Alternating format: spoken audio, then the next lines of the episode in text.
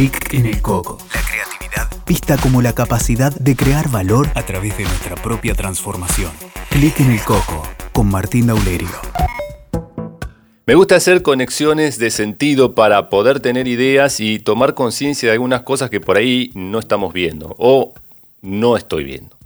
Pero quiero tomar esto de coronavirus, de la pandemia y encontrar conexiones de sentido, es decir, metáforas, ilustraciones, simbología.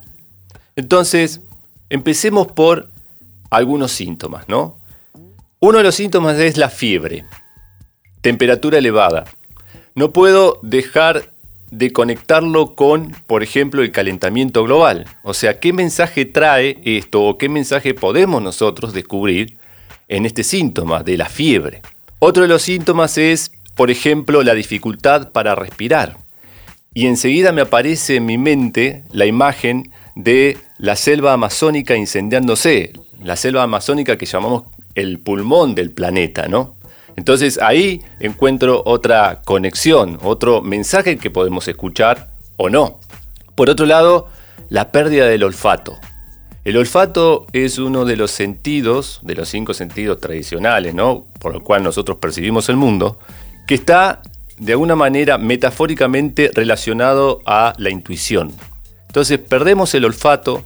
¿Esto qué nos puede decir sobre cuán disponible tenemos esto de la intuición? Es decir, de percibir más allá de los cinco sentidos, de escuchar más allá de lo que el otro dice, escuchar más allá de las palabras. Escuchar y escucharnos, ¿no?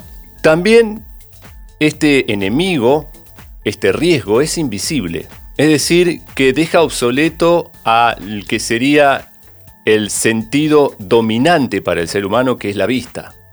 ¿Sí? La vista es el sentido del control. Nosotros necesitamos ver para creer. Necesitamos controlar. Y para controlar necesitamos ver. Ahora, este virus, obviamente, como todos los otros, no se ve. Entonces el peligro acecha en cualquier lado, en, en, mi compañero de oficina, en mi amigo, en mi pareja, en mi vecino.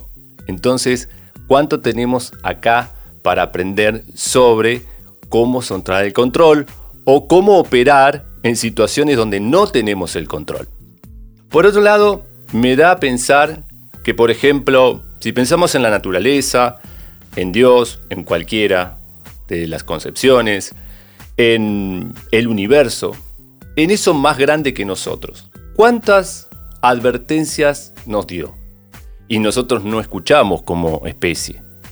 No escuchamos las sequías, no escuchamos las inundaciones, no escuchamos las extinciones de especies animales, no escuchamos el calentamiento global, no escuchamos sobre, por ejemplo, la depredación del planeta, es decir, para encontrar o buscar un crecimiento ilimitado en un lugar que tiene recursos limitados. Todo eso no lo escuchamos. Todo eso no nos dio miedo. Pero, ¿qué tal si este universo, este Dios, esta naturaleza, esto más grande que nosotros, aprendió a cómo manejarnos? Y dijo, esta vez voy a utilizar el miedo más grande que tiene el ser humano. Esta vez voy a apelar a las necesidades más básicas del ser humano. El miedo, como decíamos, y el instinto de supervivencia. Y voy a apelar a un miedo muy particular del ser humano, que es el miedo, uno de los más grandes, que es el miedo a otro ser humano. Nosotros vemos en la mirada ajena nuestra bendición, nuestra fuente de amor, reconocimiento, de poder, de posibilidad de relacionarnos, pero también vemos la posibilidad de rechazo, de desaprobación, de desamor, y creo que esta situación hace uso de ese miedo. Es decir, lo usa para que nosotros esta vez, por el miedo al otro, porque el otro puede tener el virus y entonces me puede contagiar, y yo lo que quiero es sobrevivir, hace uso de ese miedo para que de una vez por todas paremos. ¿Sí? Y estamos en un parate que no tiene parangón. Es decir, no hay otra situación en la historia reciente donde todo el mundo se haya parado por al menos un mes y medio. Entonces, ¿qué tal si esto no viene a mostrarnos cosas nuevas, sino que lo que hace es exagerar lo que antes existía? Ese miedo al otro existía. Lo podíamos ver en Las situaciones, por ejemplo, en las que buscábamos tener razón, buscábamos defender nuestro punto de vista, buscábamos lucir bien, buscábamos encajar en ciertas situaciones, en ciertas relaciones, ¿sí? O hacíamos todo lo posible para que el otro nos apruebe, nos reconozca, nos permita ingresar, pertenecer, etc. ¿Qué tal entonces si pensáramos que esta situación lo que hace no es traernos algo nuevo, sino mostrarnos algo que ya existía, como por ejemplo la amenaza que vemos en la mirada del otro? La amenaza que el otro es para nosotros, cuando podríamos verlo como una posibilidad. Y hay situaciones donde el otro es una posibilidad, que son las relaciones que funcionan. Ahora, donde el otro comienza a ser una amenaza, posiblemente esa relación no termina o se malogra. También otra cosa que me parece que ya existía, pero de alguna manera esto lo muestra claramente, es la distancia social. Esa distancia social que hoy estamos obligados a tener era la que ya existía pero de forma transparente. Existía en el alma, existía en el corazón, existía en la forma de relacionarnos. Cuando nosotros vemos al otro como una amenaza, el otro no solamente es diferente, sino que lo vemos distante. Y ahí donde existe el miedo, es muy posible que termine la relación.